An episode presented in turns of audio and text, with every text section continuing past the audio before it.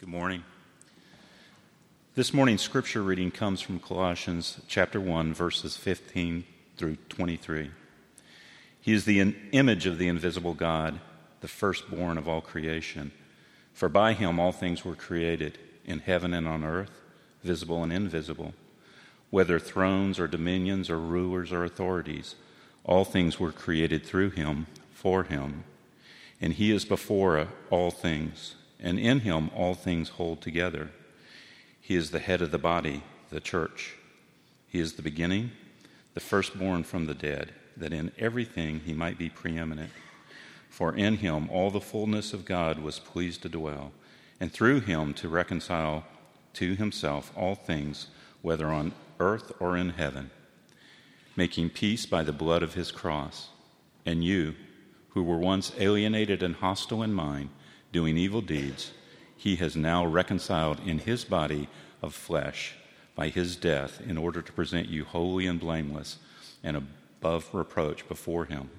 If indeed you continue in the faith, stable and steadfast, not shifting from the hope of the gospel that you heard, which has been proclaimed in all creation under heaven, and of which I, Paul, became a minister. This is the word of the Lord. Praise, Praise be, to, be Christ. to Christ. Thank you, Mark. Good morning, everyone. Uh, welcome to Christ Presbyterian Church. Uh, glad that you're able to join us in worship, whether in person or over live stream.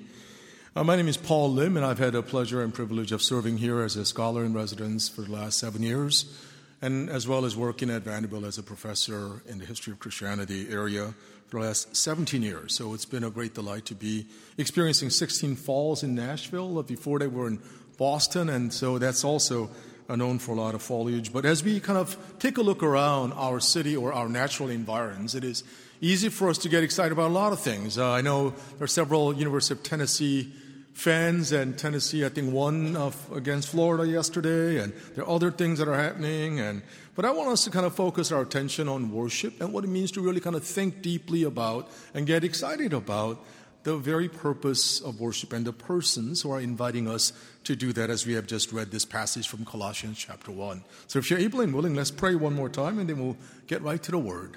Heavenly Father, we thank you for who you are, that you have always existed in that eternal fellowship with your Son in the power of the Holy Spirit, that you're able to lead us to yourself through that almighty and all merciful will of yours then may you do so as we have just read this marvelous passage that really exalts the glory and the grace of the triune God. May our attempt to explicate these truths be acceptable in thy sight, O Lord, our rock and our redeemer. Thank you. In your name we prayed. Amen. Amen. So uh, recently, I've been fascinated by a few cultural, a new cultural phenomenon called "He Gets Us." I know uh, Scott mentioned that a few weeks ago as well, and I got really curious. I began looking into it, which I think is hauntingly encouraging and prophetic, simple and sublime, and above all, truth-telling about Jesus by removing distortions about his identity and activity, who he was how he would behave, with whom he would hang, and what message he would embody today if he were here with us. Among the messages this He Gets Us campaign are telling us in order to reintroduce Jesus to the vast majority of Americans, or in fact, by virtue of the fact that it's on the internet, anyone in the world who might get Jesus wrong, including many of us perhaps in this church, are as follows. One, Jesus was born to a teen mom. Two, Jesus was wrongly judged as well. Number three, Jesus struggled to make ends meet. Number four, Jesus welcomed all to the table. Number five, Jesus felt heartbreak too. Number six, Jesus was canceled too by being nailed to the cross. Number seven, Jesus had no, Jesus had to control his outrage too. Number eight, he felt alone also. Number nine, Jesus wept too. So he gets us, all of us, it tells us. As I was watching a number of these very short videos, none of which are more than two minutes long, of this He Gets Us campaign, I was reminded of a couple of songs, one by Harry Styles and the other by Kendrick Lamar, which are in some poignant and powerful ways quite emblematic of where we are today in 2022 amid COVID 19, amid a lot of important and even scary conversations about human identity, national security, global futures, intergalactic travels, you name it. I was in a, a, few Uber rides this last summer, just a few months ago, when I heard this catchy tune that kept telling me that in this world it's just us. I asked a third Uber driver as to what this who sang this song, and he said, "Oh, it's some British bloke named Harry Styles." So I googled the phrase and found a song as it was. Answer the phone, Harry. You're not, you're no good alone. Why are you sitting at home on the floor? What kind of pills are you on? Ringing the bell, and nobody's coming to help. Your daddy lives by himself. He wants to know that you're well. Oh, oh, oh. In this world, it's just us. You know, it's not the same as it was. In this world, it's just us. What grabbed my attention as I listened to this song in Uber rides was these following words What kind of pills are you on? In this world, it's just us. You know, it's not the same as it was. In this world, it is just us. I thought about my relationship with my wife. I wondered if she would also face me and sing this song as I did to her. In this world, it's just us, you and me. I thought about many young people in our world today. What kind of pills are we all on? I can tell you what I'm on myself. Can I also sing these words to Jesus? What if I were to turn to Jesus and say to him, In this world, it's just us, you and me, Lord? Then with Kendrick Lamar, his new album, Mr. Morale and the Big Steppers, he has a song that is real dynamite that exposes the raw nerve endings of the tsunami of cultural changes and and human journeys in the African American communities. The song that I have in mind is a song entitled Auntie Diaries. It speaks powerfully about the struggles within Kendrick's own journey about having an auntie who's a man now. The song describes a world that our middle school, high school, and college students will help shape and serve and lead and love, and for all of us as well. How will Jesus respond to Demetrius, who is Marianne now? For some, Jesus might be too restrictive, whereas for others, the same one who gets us might be way too inclusive. And we are describing our culture, our civilization here and now. In some powerful ways, both these songs illustrate the struggles of our civilization. It is for this world that Jesus came. It is the same Jesus who gets us that the Apostle Paul in today's text is screaming from his rooftop, or to be more accurate, from a dungeon cell right now for us. So let's look at today's text, Colossians 1 15 through 23. If you have your phones, please pull that out, or your actual Bibles, that'll be good too. Our title of the sermon is The Uniqueness of Christ. So if Jesus really gets us, we should ask, in what meaningful way is Christ unique? I thought he was just like no different from us if he just gets us. That's the topic we'll be unpacking during our time together. We'll get there by developing the following three points. We'll see that Jesus as number one, the head of all creation, the head of all creation. Number two, the head of all new creation. And thirdly, Paul presents Christ as the sustainer of all our loves and lives. So, head of all creation, head of new creation, and the sustainer of our loves. Number one, Christ is the head of all creation. One of the things that Paul is unequivocally committed to sharing with these new Gentile Christians in Colossae, mouthful, but it's important to know that this Christian community in Colossae, for the most part, were of Gentile demographic, meaning that they were not Jewish in their culture and religion before, and they were much more steeped in the way to think about God from the Greek and Roman sensibilities and cultures. And so he's now sort of like, if you think back on uh, Paul's uh, talk at the, uh, at, at, um, in Athens, uh, at Areopagus, and he's now recognizing the plethora of gods and goddesses and all, all of them that are there. And he says, I'm here to proclaim to you that which unknown, that unknown deity that you're worshiping, I'm here to explain to you today. And Paul had a very similar mindset as he ministered to a lot in the Asia Minor context. Epaphras was the church planter, and, uh, and Paul was Epaphras' partner in, in this ministry. And he's so excited, and he's writing to these Colossians, new Christians, that Jesus is similar to and yet fundamentally different from and unique among all the pantheon of deities who were worshipped in the first century Greco Roman world. He affirms similarity, but he also affirms dissimilarity in order to show the uniqueness of Christ. First of all, this early Christ following movement had its origin from within the context of what scholars would call Second Temple Judaism, which had more than its fair share of messianic fervor and anticipations, and actually purported messiahs as well. In fact, as you may recall from the Gospels, Jesus warned his own followers that there will be many who will come in his name and to do all these things, but they shouldn't be deceived to believe them.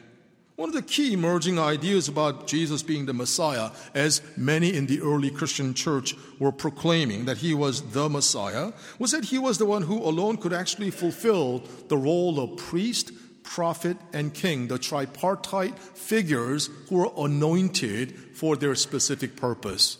But in the early Christian community and subsequently even today, we proclaim that Jesus alone is the one who is at the same time priest, prophet, and king. A prominent 20th century Lithuanian American uh, rabbi named Julius Hillel Greenstone wrote these words about uh, the messianic idea. He says the messianic idea is characteristically and uniquely Jewish. The nations of antiquity, despairing of the present and heedless of the future, gloried in their past, in which they saw the perfection of all happiness, social and natural. Most not that different from Bruce Springsteen, who sings about glory days and how we kind of think about all the glory days of high school and whatnot. The Jews, however, Greenstone writes, looks for happiness and virtue not to a past golden age, but to the futures, to the end of days. A favorite phrase with prophets and sages. End quote. The ideal prominent among the Jews of Jesus' time was that this messianic figure will usher in the end of days and usher in the kingdom, restore the kingdom to Israel from their exilic experiences. In that the inbreaking of the future glory of Yahweh Shalom or peace will be made visible and manifest already but due to the ferocious and frantic opposition from the forces of the evil one, the glory of God will be met with significant setbacks and even structural derailment, at least temporarily, so that it will feel very much like it is not yet done. So, put it very simply, the reign of the Messiah, however visible or invisible, physical or spiritual, will have elements of both already and not yet. The kingdom of God, kingdom, the messianic kingdom is already advancing, but is not completed yet. So let's see how Paul, the first century Jew, who until his dying day was convinced that the hope and consolation of Israel was none other than Jesus himself, whose messianic identity was revealed as one who is creator of all things, seen and unseen, the mediator of God's purposes and plans, and reflector of God's glory and identity. We'll see that. So, first point is again, Christ as the head of creation. He tells us that in verse 15 very plainly. Paul and all of his Christ following Jews and Gentiles are convinced that they were just, there was just one God the God of Israel and the Father of our Lord Jesus. Then the question became did Christians worship one God or three gods? If, since the answer was one God, then they had to further struggle with these correlative questions, which makes them in some crucial ways quite different from Jews and Muslims, though there are points of continuity, but there are points of clear discontinuity. On the one hand, they are all monotheists, claim to worship one God, that is, worshiper of this one unique deity that is superlative and different from all things that are contingent. But Christians insist that because of the advent of Jesus Christ, that we're singing about today, that the question surrounding the identity of God and the problem of God became more intense, not less. Let me explain. Let's look at verse 13. Here, Paul talks about the rescue operation that God initiated by bringing us into the kingdom of the beloved Son. Beautiful phrase. He said, You know what? God, because of his work of rescue operation, brought us into the kingdom of the beloved Son. That God has someone that God has already and eternally loved and that is the beginning of all of God's actions. All of God's actions was predicated on God's being. That means God's identity from God's identity overflows God's activity.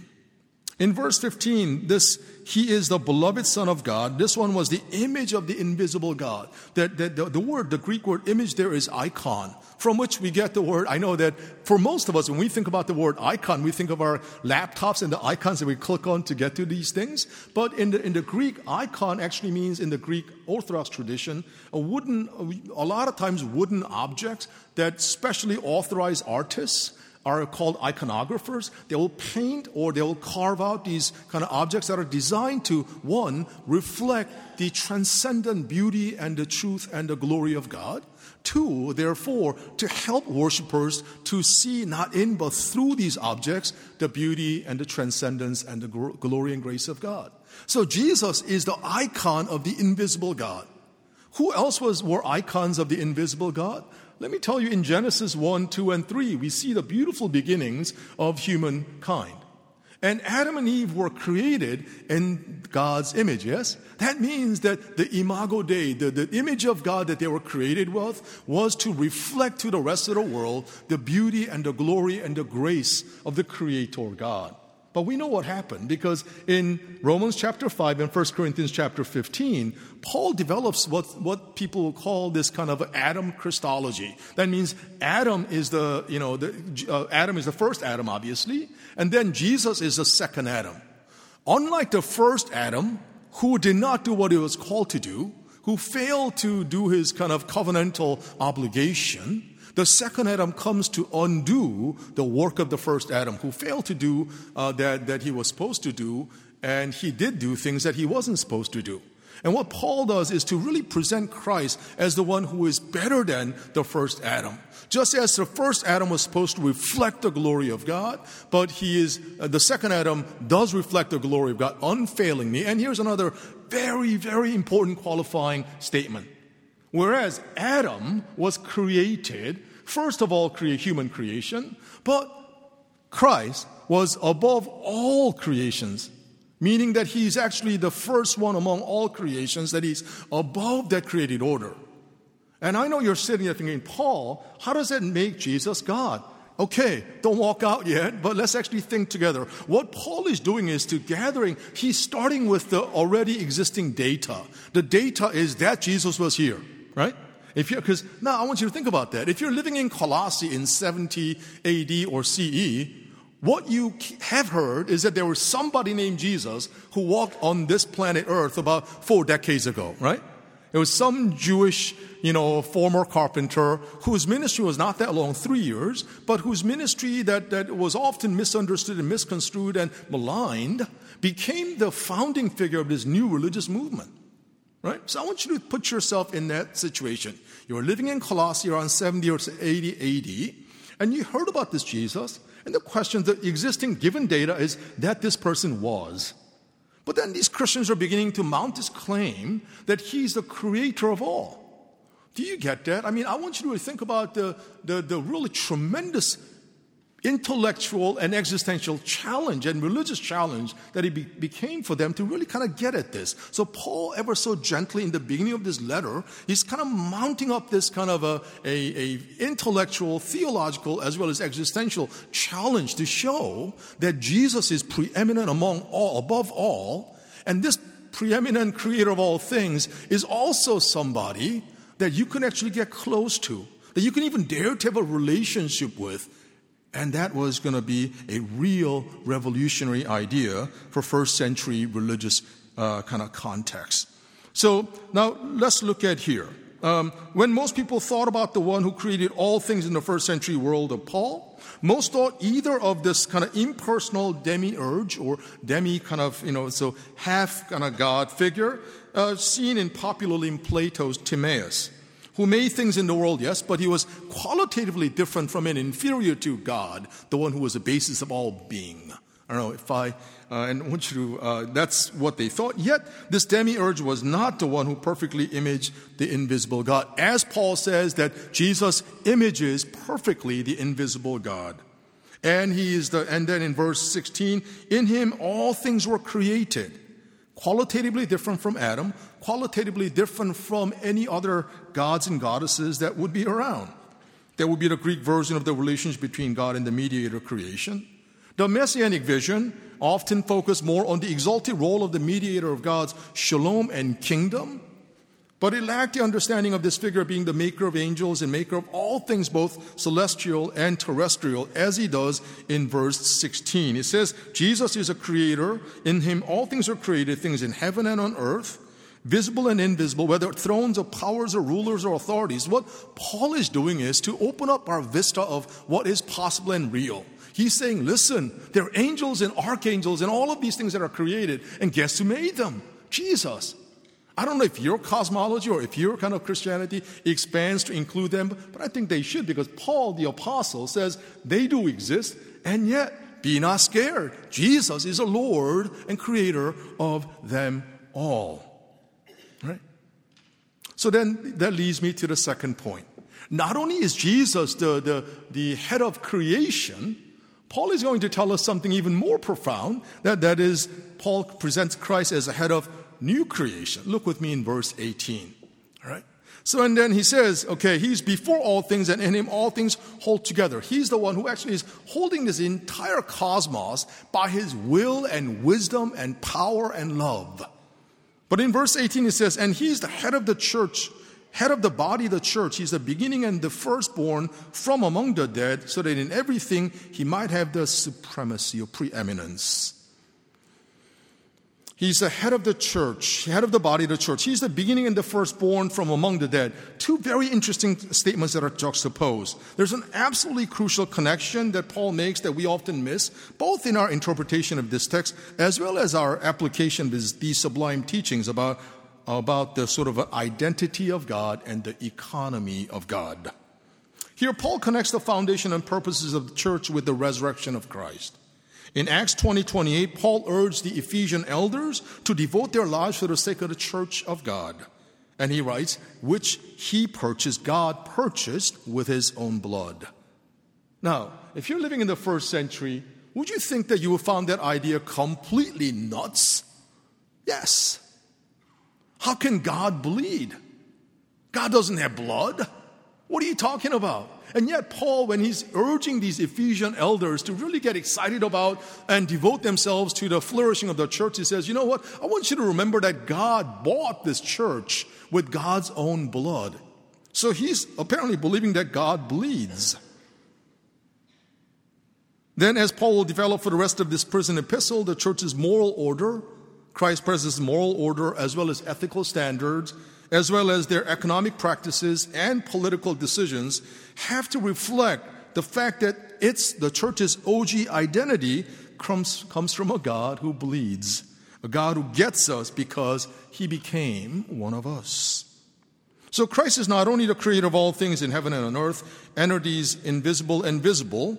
So let me ask us at this time, especially our students, college or grad students or middle school, high school, elementary school even, so the question is, how many stars are there in our galaxy? Anyone know? How many stars in our galaxy? Lots of them, but give me a number. 100 billion. Did you say? 100 billion. Okay. You are actually right. I think, because that's what Hubble telescope tells us, that there are about 100 billion stars. 100 billion is 1 to t- 1 times 10 to the 11th power. I don't know what 10 to the 11th power is. I never had anything like that. I just know it as a number. In our Milky Galaxy, there are about 100 billion gal- uh, stars. And there, how many um, billion galaxies are in our universe? Do you know? Okay, I wasn't just talking to you, but okay, yes, thank you very much. Yes, there are 125 billion galaxies. That's 1.25 times 10 to the 11th power. So not only do we need to look at this beauty of the Radnor Lake, but I want you to also think about the immensity of our universe.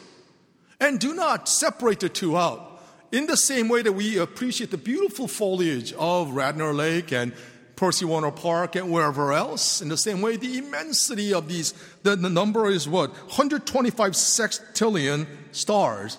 Sextillion, I never heard that word until a week ago. I was like, sextillion, what is that even? Is 10 to the 10, 1.25 times uh, 10 to the 22nd power This number, to be honest with you, is so high, so much higher than anything I've ever imagined in my life, that it almost feels like nothing.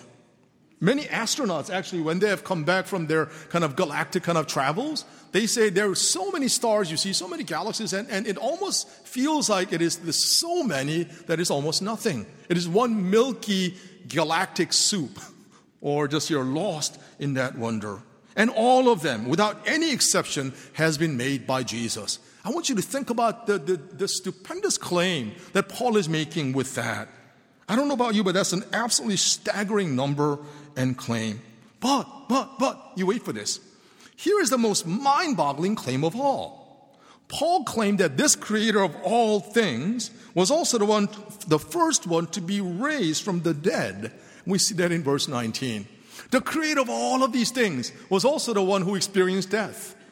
Moreover, he was the one who f- experienced resurrection for the first. In verse 19, he says, For God was pleased to have all his fullness dwell in him, and through him to reconcile to him all things, because he's the head of the body, he's the beginning and the firstborn from among the dead, so that he might have supremacy. So, the, the vast majority of people in the Greek or Roman or Jewish or the so called barbarian world of religions, there was really, really no room for the dual role of someone being the creator of all and the same creator experiencing death, even if the resurrection were to follow. So in verse 19, Paul further describes this aspect of Christ's uniqueness. He is the head of new creation because he experienced death. He is the head of new creation because he overcame it. And here is a key aspect of Christ's uniqueness. It is in this beloved Son of God that God would be pleased to have the fullness of God, God's being and identity, dwell.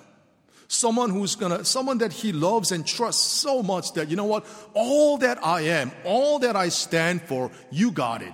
You have my perfect approval, and you are the one who will really represent me and reflect me that nothing, in nothing else in this cosmos can.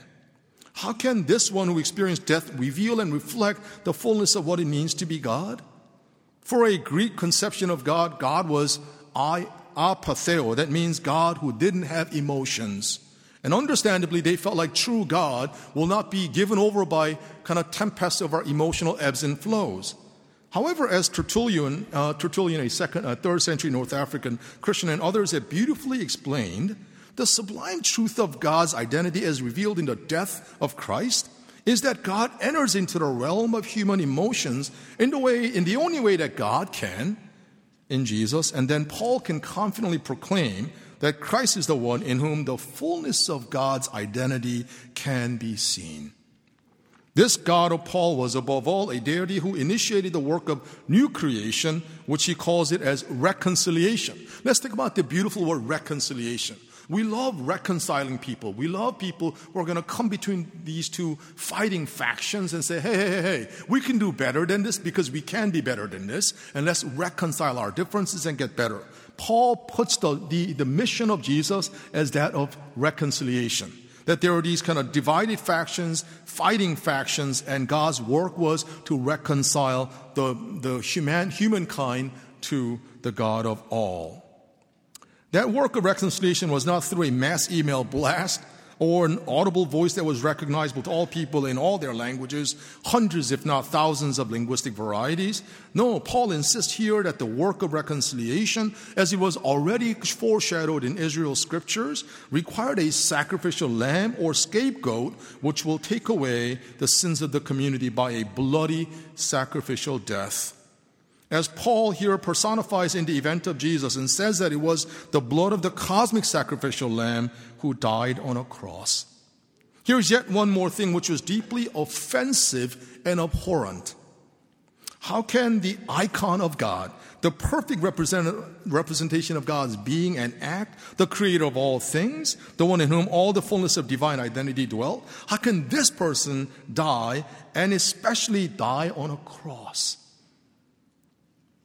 Dying on a cross is basically having death penalty and you'd be executed on a, by lethal injection or electric chair. Can you imagine any decent human society where the ruler of all would die in a public execution with throngs of people not just watching but also jeering?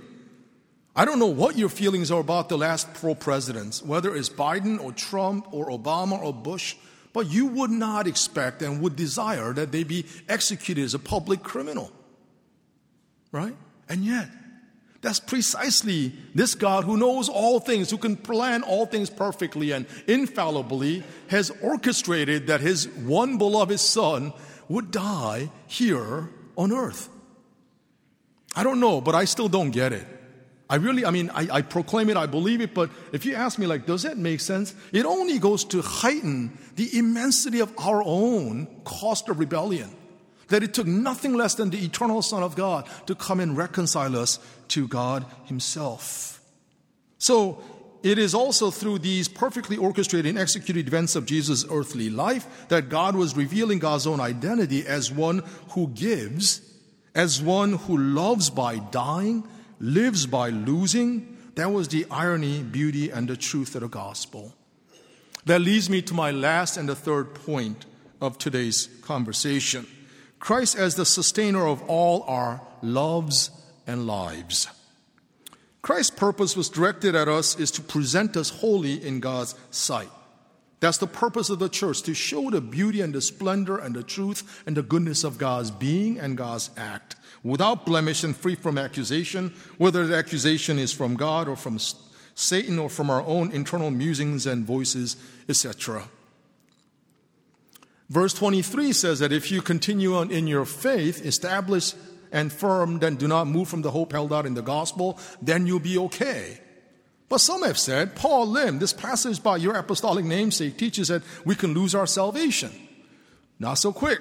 I've always said that it would be ludicrous in the first century marketplace of religious ideas and practices for Paul to say, hey, you're saved, so you don't need to do anything, full stop. That just simply would not work. Equally problematic and disastrous would be to tell the new converts that things are basically in, now they're entirely up to them and that they're left alone to fend for themselves. That is why the idea of Christ as a sustainer of our all our lives and loves was so key. Remember that you can sing the Harry Styles line, to and with Jesus. In this world, it's just us, you, me, Jesus. And really mean that and really a true reflection of reality. The way that Paul directed and the sustaining presence of Christ was precisely through the, his idea of the Holy Spirit as the deposit guaranteeing that which is to come, and as the voice within us that teaches us how to pray, and praying in our own place when we don't even know how to pray. A North, uh, North African Christian in the fourth century, um, I have the privilege of uh, learning together with the Gotham Fellows every year as part of our Nashville Institute for Faith and Work. And we read a lot of different things. And one of the things that we read is Augustine's Confessions. And in it, he says something very similar to this. He says, Lord, you are, you are the one who is closer to me than I am to myself. Okay, so God's essence is closer to me than I am to my own essence. You know me deeper than I can ever know myself. And you love me much better than I can ever love myself. This is the one who is the sustainer of our lives and our loves. This one will carry you as he has died for you, as his spirit will remind you that you are not alone. Our deepest anxieties, our deepest fears, and our sins are completely and forever dealt with by the death of God in Jesus, who now lives to invite you to a different reality of life as he's asking us today how real am I exactly in your life? You know, um, some of you um, may have heard that I, one of the delights of teaching at Vanderbilt is to teach in the maximum security prison at Riverbend. And uh, last year, I had the pleasure of teaching uh, and learning immensely from teaching on the death row. Okay, so it's a course that I uh, that is called God and Human Suffering in Christian Traditions. And in one class, one of the death row inmates said something I'll never forget. He said, Hey, you know, Doc, the most intense prison in the world is not anything physical, not even the worst of maximum security prisons with the baddest lockdowns. The worst and most powerful prison in the world exists right here, he says, between my ears, inside my head. So you can be locked up in here waiting for your execution and yet be free and unbound. Conversely, you can be outside ostensibly free, but actually all locked up by your fear, anger, anxiety, regrets, and rage. When he said that, everyone was just totally blown away. who is truly locked up, who's not. Then a few of the Vanderbilt students who also go to class with me to learn together. There were about 25 of us in that big seminar. That a few of the Vanderbilt students also chimed in about the higher percentage of mental health concerns and cases among current college and grad students than ever before. So Jesus gets us, yeah? Is it true? How does he do it? Why should he do it? What difference does it make for us? This is what this table of the Lord is all about. Body of God broken, body of God, the blood of God shed. Been teaching theology and history of Christianity and religious studies for the last 21 years now and walking with the Lord for about 31 in ministry. And yet, I have yet to meet a God or hear of a God who bleeds, or of a God who weeps, or of a God who embraces the lostness and fallenness of humankind by dying the worst possible death in our place. That is what is unique about Christ. Our job as Christians at work, our workplace is not to show how Christianity is so much superior and coherent than their schisms and isms and religions, nor is it for us to shy away from ever acknowledging the fact that you follow Jesus. I think, all in all, the, the best thing, the only thing we are called to do is to say, Come and taste the goodness of the Lord in Jesus. Come and see who this Jesus is, what difference he might make in our journey as well, especially in this meal called the Eucharist, in which we give thanks and true, true and heartfelt thanks to God for his body broken and his blood shed. So, friends, who is this Jesus to you, and exactly how real is he? Let's pray. Gracious God, we thank you for this awesome privilege of being able to worship you in freedom. We thank you that we could read scriptures without fear of recrimination or incarceration, that we can read and also understand and proclaim and get excited about the fact that God is real, in the same way that the elements that we're about to receive of juice and wine and bread are real, so more real is Jesus who gave these things to us, the creator and the sustainer of all things, lover of our journey, and sustainer of our lives. We thank you for who you are, and we also thank you more excitedly as to whose we are. Thank you for embracing us. So it is just us, but we are okay because you are our Lord and our sustainer and our friend. In your name we pray. Amen.